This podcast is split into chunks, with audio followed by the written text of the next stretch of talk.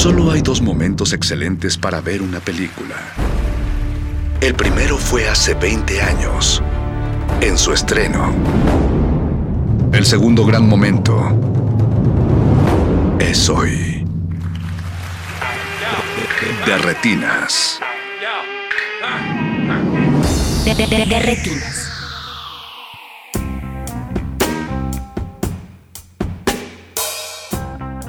Bienvenidos a De Retinas, esta es su cabina cinematográfica. Mi nombre es Rafael Paz y espero que como todas las semanas estén listos para hablar de cine aquí en el 96.1 de FM.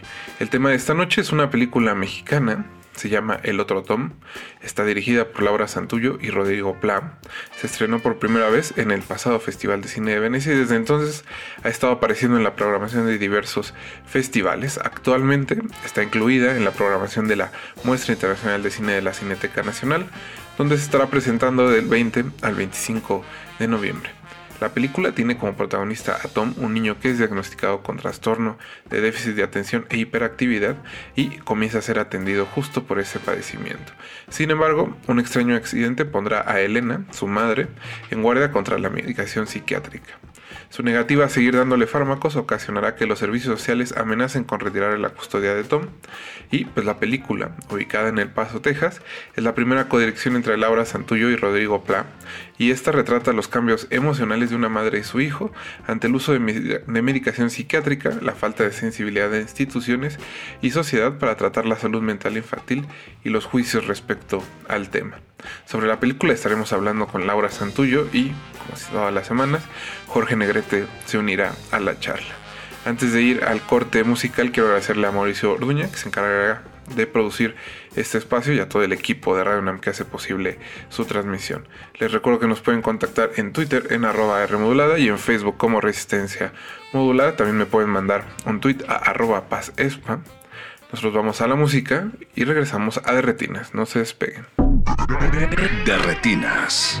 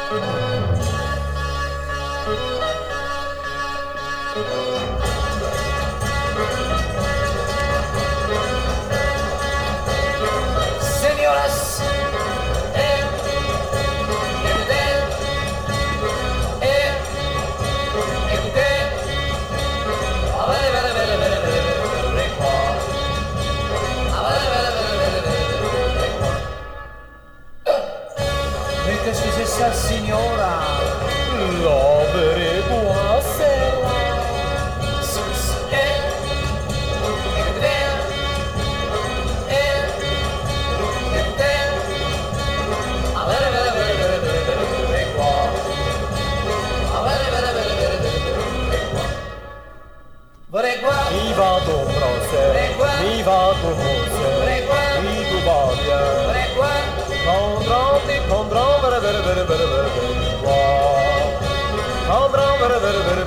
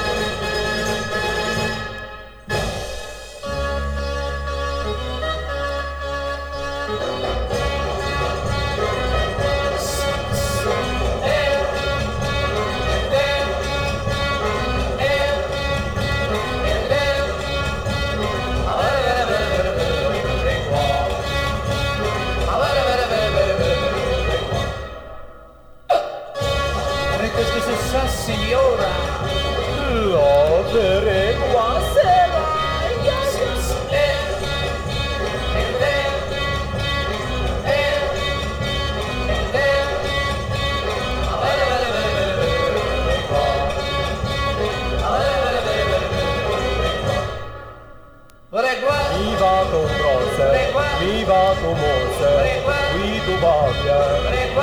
Kondrom, kondrom, ver, ver, ver, ver, ver, ver, ver, ver, ver, ver, ver, ver, ver, ver, ver, ver, ver, ver, ver,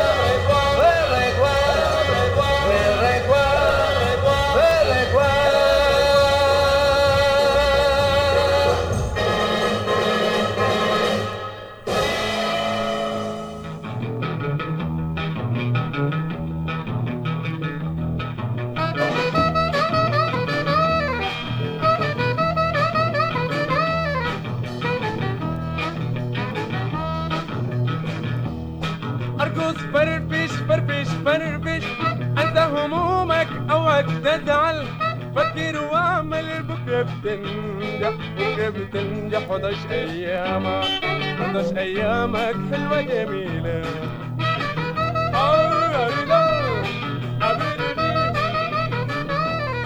ارقص فرفش خليك رايق ارقص فرفش ما تكون ضايق. ارقص فرفش خليك رايق ارقص فرفش ما تكون ضايق فكر واجدح في أعمالك فكر واجدح في أعمالك لازم تنجح ويصبح حالك. كله سعادة حلوة جميلة.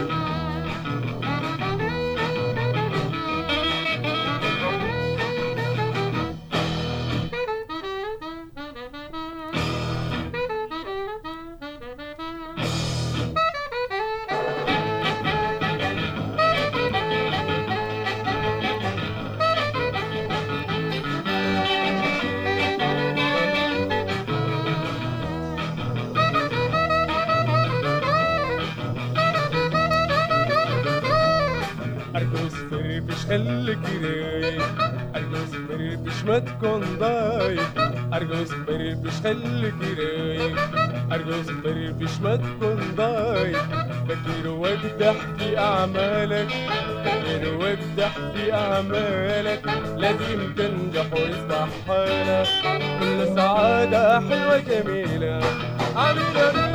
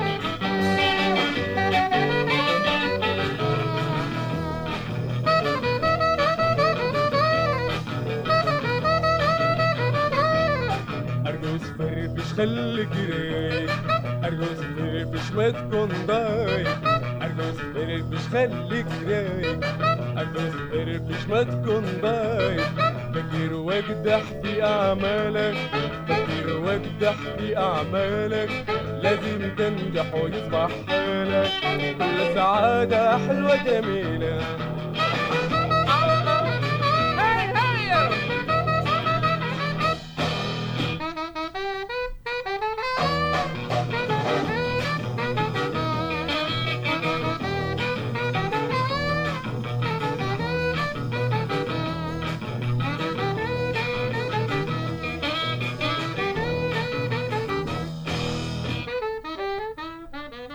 Bye.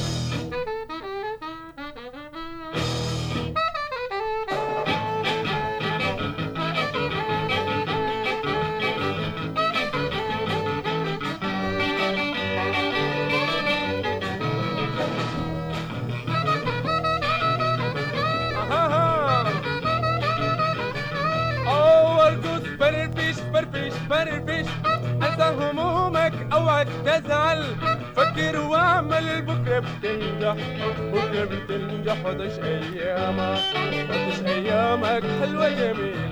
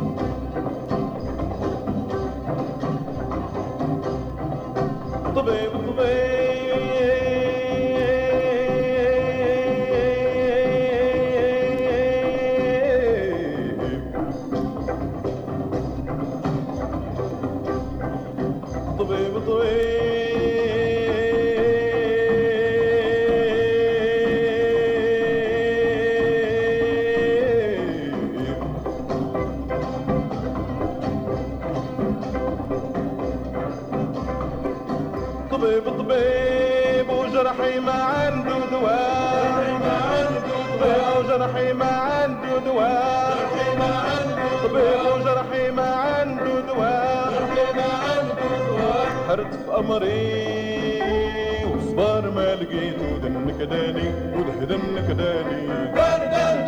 دنك داني ودهدنك داني. دنك داني ودهدنك داني. دنك داني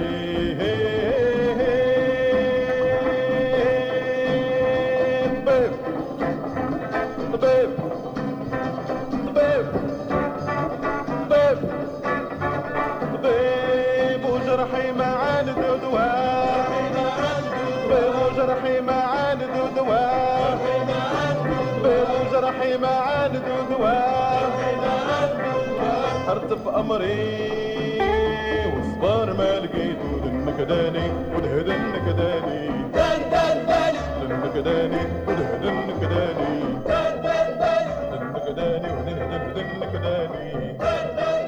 دنك داني هي هي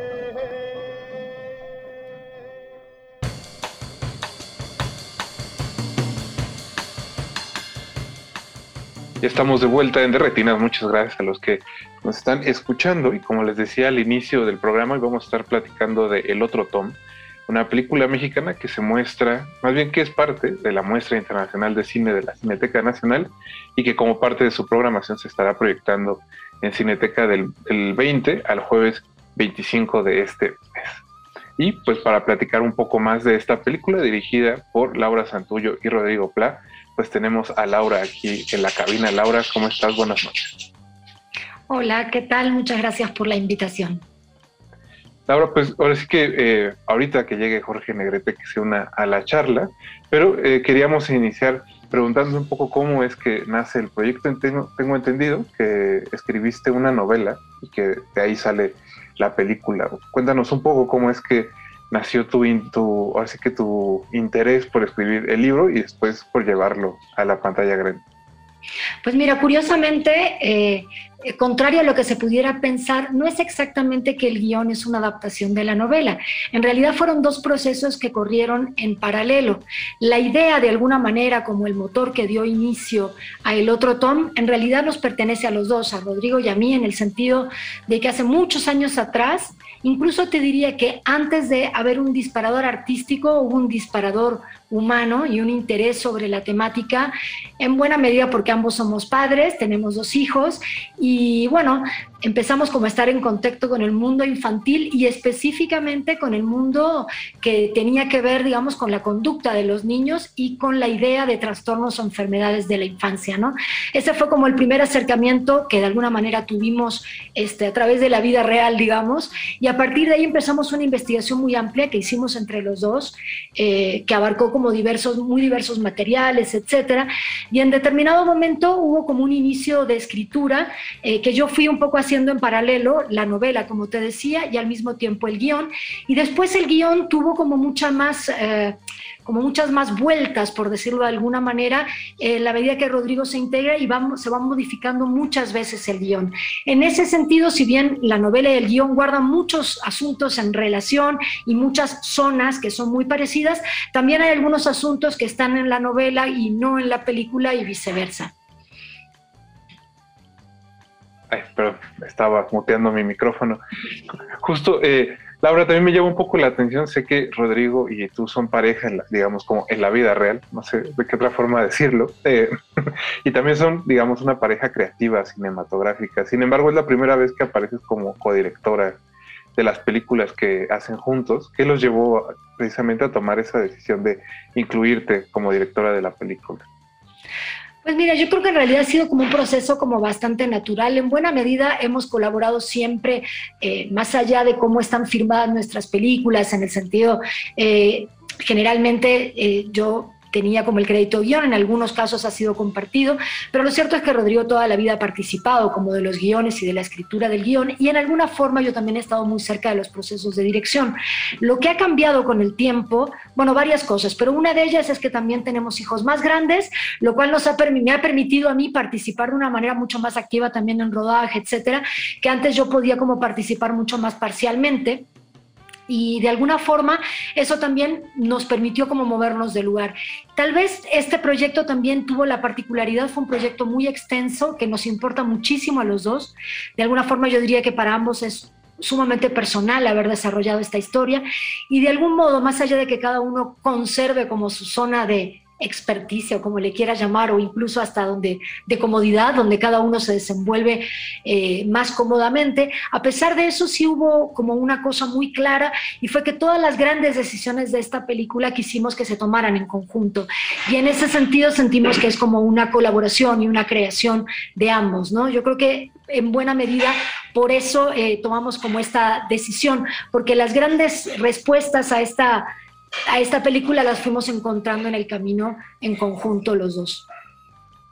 Ahora, justo eh, quisiera también preguntarte de estas cosas que encontraron en la investigación de la película y que imagino que se reflejan en la película misma, empezando un poco porque estamos a todos los niveles, eh, o eso parece ser, poco preparados para, para convivir con este tipo de niños que son diagnosticados con el mismo padecimiento que tiene el protagonista, el, padecimiento que tiene Tom, y que parece que no hay como muchas opciones y hay una especie como de jaula, no sé qué otra forma expresarlo. Pues mira, lo que nos fuimos en realidad como topando, y te digo de las cosas que nos fueron llamando la atención en el proceso de investigación, yo diría que hay como dos asuntos fundamentales. Una cosa que nos llamó la atención es la manera en la que suele diagnosticarse, que en buena medida se ocupa prácticamente en exclusiva de la conducta de los niños. Se, hace, se toma como, se hace poco hincapié, incluso poca búsqueda de, un, de hacer como de la vivencia de ese niño una observación más compleja, más completa, ¿no? Poco se sabe muchas veces de la vida de esos niños, qué les está ocurriendo, de su historia personal, de la historia de la familia, incluso a la que pertenecen, de los eventos que puedan estarle ocurriendo, tanto en lo cotidiano como en el pasado inmediato. Entonces, nos llamaba como la atención que en buena medida es un diagnóstico que proviene de la propia conducta, ¿no? Del análisis de la conducta que además es una conducta que está analizada a partir del entorno adulto de ese niño. Es decir, son los demás los que de alguna manera se les consulta eh, para ver si el niño se mueve en exceso, se desconcentra, es incapaz de permanecer quieto, etcétera. Pero no es precisamente un abordaje que se hace a través de los ojos de ese niño, que es el asunto, sino de los ojos del entorno adulto que rodea a ese niño y que tiene una mirada y una forma de, de ver a ese pequeño y la manera en la que se comporta. Eso fue una cosa que nos llamó bastante la atención. Y la segunda es la tendencia a medicar muy rápido, o sea, a dar medicinas psiquiátricas. No, en ningún caso yo diría que las medicinas psiquiátricas no, no, no son para mí un tabú, ni son para mí el diablo. Quiero decir, las medicinas psiquiátricas muchas veces seguramente pueden funcionar, ser efectivas, etcétera, pero también como cualquier químico que entra en tu cuerpo, pues tiene consecuencias, muchas de, ese, muchas de ellas indeseadas, ¿no? Entonces, la sensación que nos daba es que se medicaba con harta facilidad y de hecho como un primer abordaje muy rápido yendo hacia lo medicamentoso sin intentar otro tipo de terapias. Eso fue un poco lo que encontramos, así como te estoy diciendo grosso modo, fue una investigación que nos tomó años y en el camino vimos miles de matices a todo esto que te estoy diciendo y miles de formas de abordaje, ¿no? Lo cual en algún momento fue un poco enloquecedor, porque ¿qué hacíamos con todo ese material, ¿no? Que era como inmenso y tampoco queríamos hacer como un documental ni una película específicamente sobre el TDA en realidad nos interesaba más preguntarnos sobre los vínculos humanos, sobre lo complejos que son los vínculos y la importancia justamente de tomarnos con prudencia y con calma el análisis de cada vínculo y de cada ser humano. Un poco por eso fue que nos remitimos a considerar una familia única, esta madre con este hijo y a contar la historia de ellos, no la historia del TDA o la historia de la enfermedad, sino la historia de dos personas que le pasan una serie de cosas, ¿no? Entonces, y a partir de ahí permitirnos como reflexionar tal vez en torno de este contexto más amplio que es eh, eh, la enfermedad mental, si es que es una enfermedad mental o un conjunto de síntomas que obedecen a una realidad más compleja, ¿no? Justo Laura, en ese sentido creo que eh, ese interés va muy a tono con las películas que han hecho tú y Rodrigo, ¿no? Que son acerca de vínculos familiares que son hasta cierto punto puestos a prueba por situaciones inesperadas, ¿no? En este caso, el, el, el diagnóstico del protagonista. Pues sí, yo siento que en realidad eh, toda la vida, en la, vida real, todos nuestros vínculos siempre están a prueba. Entonces, eh, es verdad que nos interesa como mucho lo, lo, los vínculos eh, familiares, nos interesa como ahondar justamente y nos gusta trabajar eso con mimo, con delicadeza, con sutileza.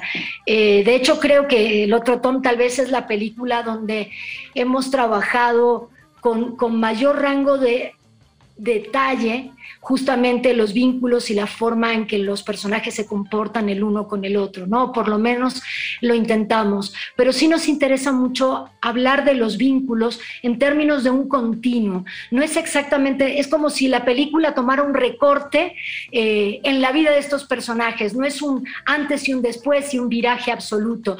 A veces hay gente que nos ha dicho, bueno, la película termina como un poco como que se va apagando, no tiene como una resolución contundente.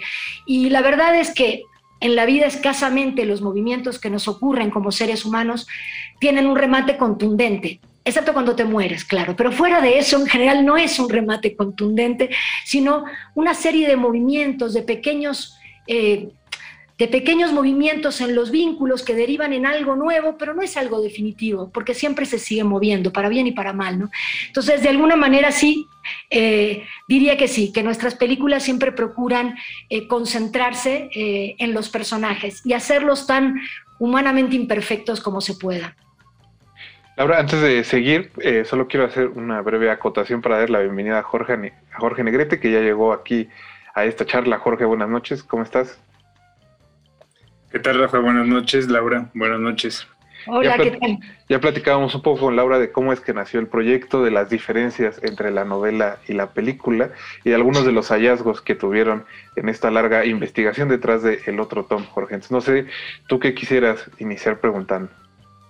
Digo, creo que algo este, con lo que me gustaría eh, quizá como continuar un poco la conversación justo es eh, uno de los temas centrales de la, de la película, Laura, y que tendrá que ver justo con esta parte del, del diagnóstico del personaje principal, ¿no? Con esta...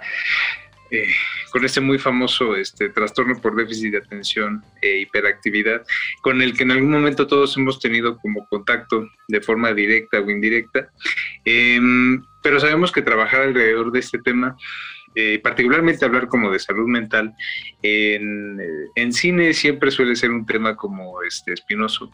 Y en ese sentido eh, me gustaría preguntar, digamos, como cuál fue el primer acercamiento como a todo eso. ¿Ustedes ya tenían como nociones de eso de alguna u otra forma? Este, ¿Fue algo totalmente nuevo para ustedes? ¿Cómo fue ese, ese primer acercamiento al, al tema? El acercamiento fue como muy largo, creo que en buena medida este, vinculado, vinculado a nuestra propia, propia experiencia como padres. Y luego fue como una investigación como muy exhaustiva, porque efectivamente hay algo como muy interesante. Ahora que mencionas el tema de la, de la salud mental, y creo que una de las cosas que nosotros fuimos encontrando en la medida que avanzábamos en la investigación, también es como aprender a matizar. Siento que a veces lo que ocurre es que en debates y en asuntos tan controversiales como está ocurriendo un poco con el TDA, eh, hay una especie de blanco o negro, sí o no, que creo que ayuda como más bien poco, como al debate y a tratar de comprender. Eh, tengo la impresión de que la idea de medicación sí, medicación no, ¿no? Medicación versus no medicar. eh, muchas veces se vuelve como el centro de la cuestión y se vuelve como muy categórico una posición o la otra. A nosotros nos intentaba como abrir una conversación y no cerrarla de ninguna manera y sobre todo también tomar en cuenta que la idea que tenemos de salud mental en un determinado momento, en una determinada época, también se va moviendo de sitio, ¿no? Creo que eso nunca habría que perderlo de vista. La misma idea que ahora tenemos de, que niños con determinados comportamientos padecen una enfermedad, hace 30 años atrás hubiera sido visto de manera muy diferente.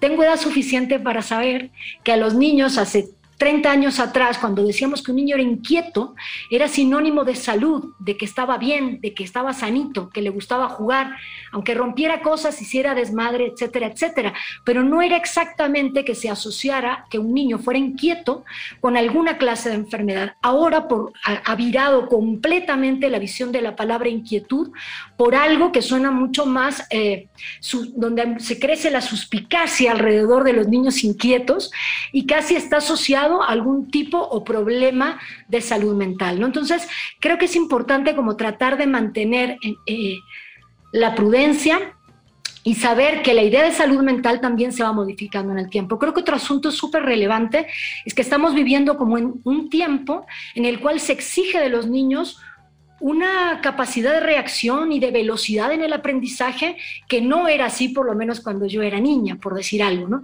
Y eso creo que también obedece a que vivimos en una sociedad donde cada vez más se valora como un bien el éxito, eh, el, el, rendimiento, la productividad, y en ese sentido creo que también hay una mirada sobre los niños que los apresura, una mirada que los empuja a crecer muy rápido, a jugar poco y a ser responsables, etcétera, etcétera, de una manera muy veloz. Yo me pregunto hasta qué punto una sociedad que tiene tan poco espacio para la diferencia, porque a lo mejor hay niños que aprenden más rápido y niños que aprenden más lento, y una sociedad que está tan, eh, de alguna manera, preocupada por ir rápido, si no estará ocurriendo que muchos niños que no dan el largo y el ancho del estereotipo social que tenemos o de lo que pretendemos que ocurra, no están quedando como fuera del sistema. Y no es de alguna manera este quedar fuera del sistema el que nos lleva a juzgar sus actitudes y su manera de ser como enfermiza, atípica, anormal, ¿no? Entonces, un poco yo siento que se abren como muchos debates, es, para nosotros fue muy difícil toda esta gama de asuntos, tratar de tocarlos en, en, la película, tratamos de en breves dosis o en pequeños aspectos, tratar un poco como de jugar con todas estas ideas, este abanico de ideas adentro de la película, ¿no? Justo en, ese sentido, Laura, eh, ¿cómo trataron el tema con, con Israel Rodríguez, que es el niño protagonista, pensando en que muchas veces se caricaturiza ¿no? a, eh, a este tipo de personajes que tienen un padecimiento similar al de, al de Tom? ¿Y cómo lo trataron con él? Bueno, primero un asunto que me gustaría contarles es que me parece importante, ninguno de los actores eh, de la película son actores profesionales. Eh, en realidad, en el momento en que se toma la decisión de que la película sea en El Paso, Texas y en Ciudad Juárez, eh, de alguna manera hubo como una gran discusión o un- una gran conversación de qué hacer. Podríamos haber traído de alguna manera los actores desde Ciudad de México y llevarlos ahí o aprovechar de alguna manera lo que ese lugar nos daba en términos desde la fisionomía, la manera de hablar, eh, el estilo de la gente, etcétera, etcétera. Y se toma la decisión de afincarnos ahí y de alguna manera encontrar a los actores y a las actrices dentro de, de- de este rango y esta zona de acción donde estábamos trabajando. Y bueno, eh, ahí se abre una serie como de talleres infantiles de teatro, en el cual nos apoyó muchísimo Diana Sedano, que es una actriz y dramaturga mexicana estupenda, que trabajó como muy cercana con Rodrigo en todos estos talleres lúdicos. De ahí es, ahí es donde se encuentra a, Israel Rodríguez, pero también al resto de los niños. Israel era un niño que tenía eh, la particularidad de ser muy natural, de escuchar, de una enorme imaginación frente a las situaciones que se le planteaban a la hora de improvisar, etcétera. Y bueno, tú me preguntas de qué manera se abordó eh, eh, la idea. Pues siempre desde la complejidad. Tal vez el problema es pensar justamente que alguien es su padecimiento o alguien es una característica X, que podríamos decirle, alguien es negro, alguien es homosexual, alguien es TDA. Todos los alguienes del mundo estamos hechos de una identidad múltiple. Y así exactamente fue como se abordó como el propio personaje a la hora de platicarlo con Israel y lo que se buscaba. No como alguien que tiene una enfermedad, sino como alguien que está vivo y tiene muy diversas reacciones a muy diversos estímulos. No, no en ningún momento se le, se le planteó tú estás enfermo de esto, aquello, lo otro, ¿no? Más allá de eso, sí se le planteaba que era un, su personaje, Tom, era un niño con determinadas características y singularidades y que a veces en la escuela no lo entendían, etcétera. Y curiosamente, al pasar del tiempo, el propio Israel, al ir viendo lo que, iba, lo que le iba ocurriendo a su Tom y al personaje, fue encontrando similitudes con él mismo y su propia vida, y él mismo fue algo que nos, nos, nos dijo, digamos, más hacia el final del rodaje, que él comentó, esto en realidad me lo contó su papá, que le comentó que él entendía muy bien a Tom, ahora cuando ya había visto prácticamente todo el devenir ¿no? de Tom en la película, que él lo podía como entender muy bien y de alguna manera se sentía como identificado con ciertos aspectos eh, eh, que estaban presentados en ese personaje. ¿no? Ahora, en, justamente en, en términos como del, del trabajo ya a lo mejor, por ejemplo, con, con Julia, que este, recientemente fue este, galardonada con un premio este, en Tokio por la mismísima Isabel Huppert, ni más ni menos, que alabó mucho como su, su actuación. Eh, y creo que justo como en, esa, en ese sentido hay algo como muy, muy importante y que ha sido como una constancia, una constancia en el trabajo que has venido haciendo junto con, con Rodrigo y, y, que tiene que ver mucho como con conectar este, de alguna u otra forma a los actores con la problemática que se está este, retratando, pero sin que de alguna u otra forma ellos estén como sujetos únicamente a eso, sino como rescatar y trabajar mucho desde el vínculo, que era algo que comentabas este, hace, unos, hace unos minutos. Entonces, eh, pareciera que son justamente ya como actores profesionales, como por el tipo de desenvolvimiento que tienen frente a la cámara y demás, pero igual en ese sentido el trabajo con Julia difirió mucho del que tuvieron por ejemplo con este con Israel eh, bueno, no en un sentido, o sea, la diferencia tal vez es que con todo el mundo infantil hubo estos talleres gratuitos de teatro en El Paso, Texas, al cual asistieron un montón de niños, etcétera. En el, en el caso de los adultos, la manera de encontrarlos o de hallarlos a nivel como del casting fue de alguna manera como acercarse a alguna gente que tuviera como experiencias similares en su vida a las que debían representar en la ficción, por decirlo de alguna manera. Por eso verán que muchas veces las maestras son maestras en la vida real, la directora es directora, etcétera, etcétera. En el caso de Julia, este, es mamá, tiene tres hijos, o sea, fue una mamá muy joven, tal cual nuestra, nuestra mamá del otro Tom. Y después como el trabajo hubo como varios, varios elementos. Uno de ellos es de alguna manera irles presentando a los actores el devenir de la historia paulatinamente, sin que ellos conocieran como el final final, es decir, hacia dónde se dirigía la historia, sino más bien se les fue mostrando como en el camino eh, la etapa de guion que tenían que ir como representando. No sé si estoy siendo muy clara, pero digamos que ellos no conocían como al completo como el guion, sino que lo van conociendo paulatinamente mientras se desenvuelve el trabajo, lo cual también le permitió eh, a Rodrigo hacer como eh, mucho trabajo de improvisación, que por otro lado es una característica que ha tenido como Rodrigo en el trabajo de dirección en general también antes, también con actores profesionales, es siempre trabajar como mucha improvisación, sobre todo escenas que no pertenecen al mundo de la película, pero son parte del mundo posible de esos personajes. Como si eso les permitiera de alguna manera a los personajes tener una suerte de recuerdos emotivos de una familia que en realidad no existe, pero que están inventando en la ficción. Entonces se improvisa sobre una serie de situaciones que no van a aparecer en la película, pero que serían la historia de esos personajes. Yo creo que eso es fundamental para ampliar los lazos y para que sean como mucho más sólidos los vínculos entre los personajes. En La Demora se hizo un trabajo muy similar donde también había toda una familia de alguna manera a retratar, entonces también se jugó como los nietos con el abuelo, el abuelo con su hija, una serie de situaciones que eran inexistentes en la película, que son inexistentes, y acá fue un poco parecido. Y siento que en, esa medida también el vínculo que se fue generando entre Julia e Israel fue siendo cada vez más sólido y de alguna manera también fue como haciéndose cada vez como más más fuerte mientras el rodaje avanzaba. Y creo que en la película eso se ve. Llega como a percibirse de alguna manera el vínculo. Un dato no menor también es que la película fue filmada en orden eh, prácticamente cronológico, ¿no? Entonces, también las últimas escenas de alguna manera son de ellos cuando ya se conocían eh, mucho más también en términos reales, ¿no? Por ejemplo, la escena de las cosquillas, etcétera, donde hay un grado de confianza física que creo que, se, que, que ¿no? Traspasa la pantalla. Laura, también me parece relevante el que la película eh, y que la historia ¿no? inicie en Estados Unidos. Lo digo porque, eh, por lo que nos llega, digamos, de anuncios o de, pues sí, de lo que conocemos sobre el otro país, ellos tienen esta tradición de que hay una pastilla para todo, ¿no? Y ese parece ser uno de los conflictos principales de, de la protagonista. Bueno, justo la, decisión, eh, la película tuvo como muchas etapas, fue muy, muy largo el proceso, estamos hablando de muchos años en términos de, de, ir pensando la historia y de ir afinando el guion. En determinado momento tomamos como la decisión justamente de que fuera en Estados Unidos, entre otras características por la que tú mencionas, la propia idea del diagnóstico y del DSM, que de alguna manera es este manual del diagnóstico, de diagnóstico de los distintos trastornos y enfermedades mentales, viene justamente de Estados Unidos, aunque después se populariza y se vuelve una Biblia prácticamente para todo el mundo. Pero lo cierto es que nos interesaba Estados Unidos en ese sentido.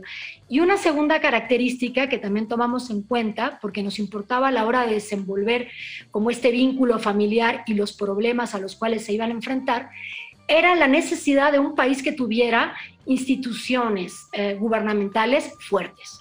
Hasta ahora nosotros, tanto en Un monstruo de mil cabezas, incluso en la zona, la demora, nos habíamos ocupado mucho más de los estados prácticamente ausentes, ¿no? Un Estado que no estaba allí justamente para poner la ley o para dirimir los problemas entre ciudadanos. Bien, ahora necesitábamos un poco lo contrario, un Estado muy presente que incluso con su participación acertada o no puede eh, alterar el devenir de una familia, ¿no? La relación, los vínculos, etcétera. Entonces, de alguna forma, bueno, de hecho, bueno, lo pensamos en varios lugares, llegamos a fantasear con España, en fin, pero luego llegamos a la idea del Paso, Texas y Ciudad Juárez, y que fue Rodrigo el que primero llega ahí y de alguna manera se enamora de la idea de hacerlo ahí, y siento en el tiempo que fue como una decisión afortunada, en el sentido de que haberlo hecho fronterizo le aportó una nueva capa de sentido a toda la historia, ¿no? Esta idea de lo fronterizo también es de lo que no se puede etiquetar, de lo que no se puede catalogar, ¿no? Porque justamente la gente de la frontera es múltiple. Laura, pues muchas gracias por haber, eh, habernos acompañado esta noche para platicar del otro Tom. Mucha suerte con la producción de la película en la muestra y esperemos verla pronto en cines también. Pues muchísimas gracias por la invitación y ojalá que vaya mucha gente a verla a la muestra. Esperemos que así sea. Jorge, también muchas gracias por haber pasado. Gracias a ti, Rafa. Gracias, Laura, por habernos acompañado esta noche.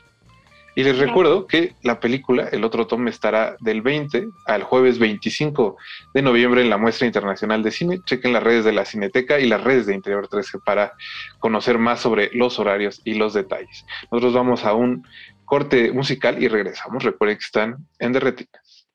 De retinas.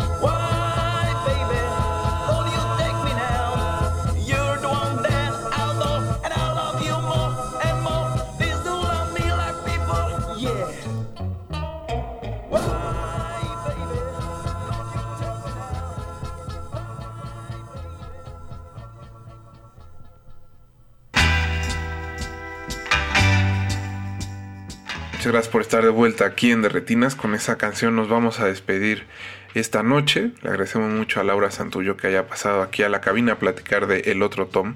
Recuerden que la pueden ver del 20 al 25 de noviembre en la Muestra Internacional de Cine de la Cineteca Nacional y que junto con su programación estará visitando algunos otros cines aquí en la Ciudad de México y en el interior del país. Chequen las redes de la Cineteca Nacional para tener mejores fechas y horarios o las redes de la distribuidora Interior 13 que también les puede dar información sobre el, otro tom. Muchas gracias también a Jorge Negrete que vino esta noche, a Mauricio Orduña que se encargó de producir este espacio y a todo el equipo de Radio Nam que hace posible su transmisión.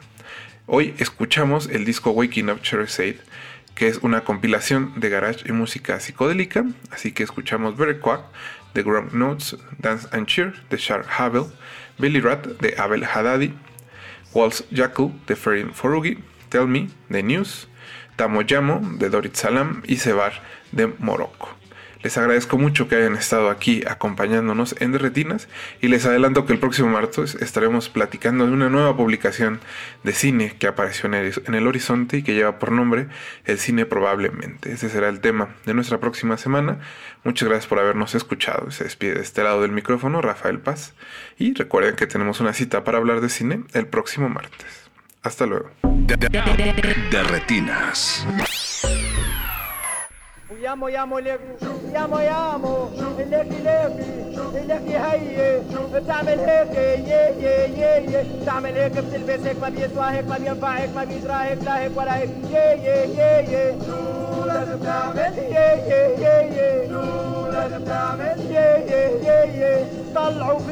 لازم هيك لازم هيك لازم هيك يي يي يي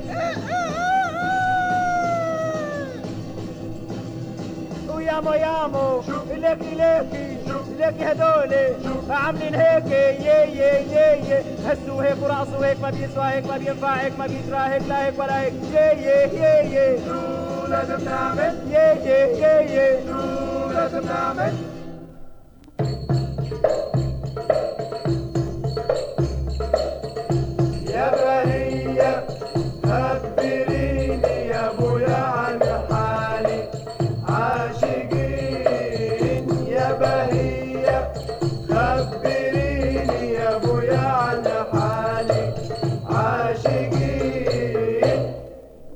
يامو يامو لكي يامو يامو لكي لكي لكي هذا قاعد هيك يي يي يي قاعد هيك بيبصبص هيك بيغمز هيك ما بيسوى هيك ما بينفع هيك لا هيك ولا هيك يي يي يي لازم يعمل يي يي يي لازم يعمل يي يي يي لازم هيك يقعد هيك مهذب هيك لازم هيك ما عاد فيي طولوا بالكم بح صوتي بح صوتي baja Soti, ese, ese, ese, ese, ese, cómoro, ese, cómoro, ta cómora, ta cómora, ta cómora, ta cómora, Ibaruba, Ibaruba, Ibaruba, Ibaruba, Ibaruba, Ibaruba, Ibaruba, Ibaruba, ese, ese, ese, ese, ese, cómoro, ese, cómoro, eh, eh, eh, ocho.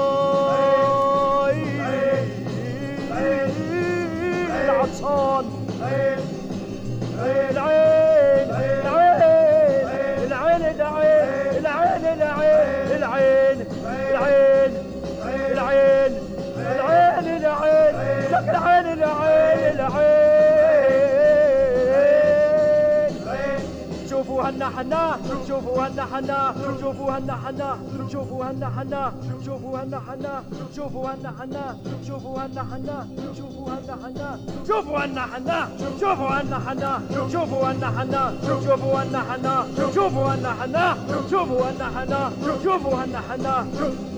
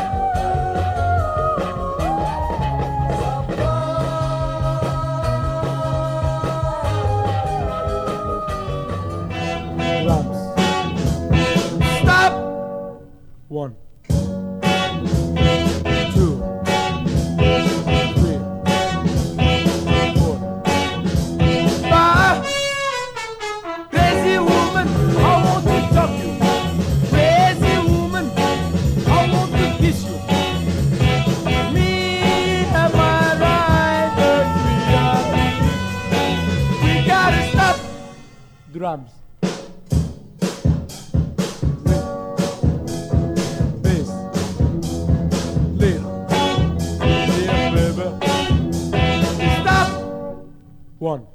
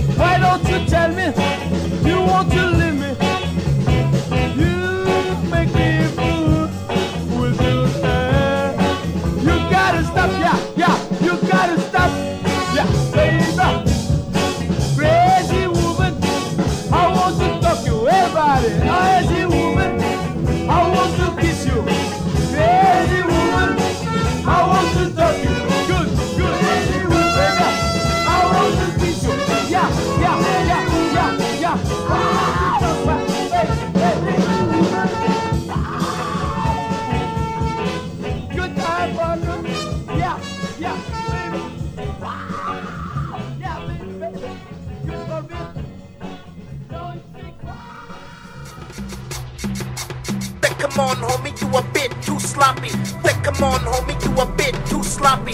Wait, come on, wait, come on, wait, wait, then too sloppy. Wait, come on, homie.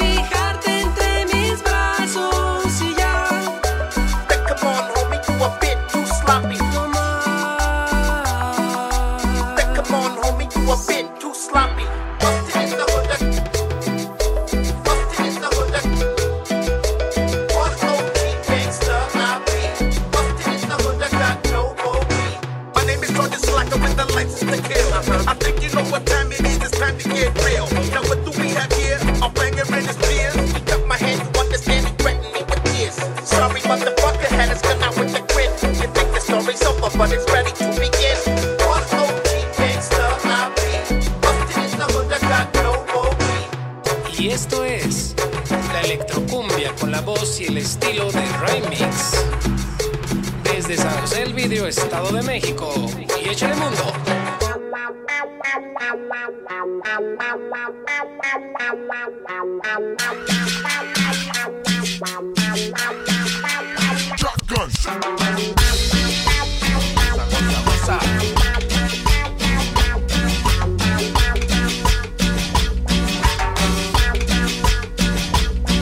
Pack it up, pack it in, let me I came to win, battle me, that's a sin. I won't tear the sack up, punk, you better back up. Try and play the role and yet a whole crew will act up. Get up, stand up, come on, throw your hands up. If you got the feeling to jump across the ceiling, Muggs is a funk fest, someone's talking junk. Yo, I'll bust them in the eye, and then I'll bring the punks home. Feel it, funkin', amps in the junkin', I got more rhymes than the Antes de continuar tu camino, recuerda, no hay películas sin defectos. Si los buscas, te convertirás en crítico de cine.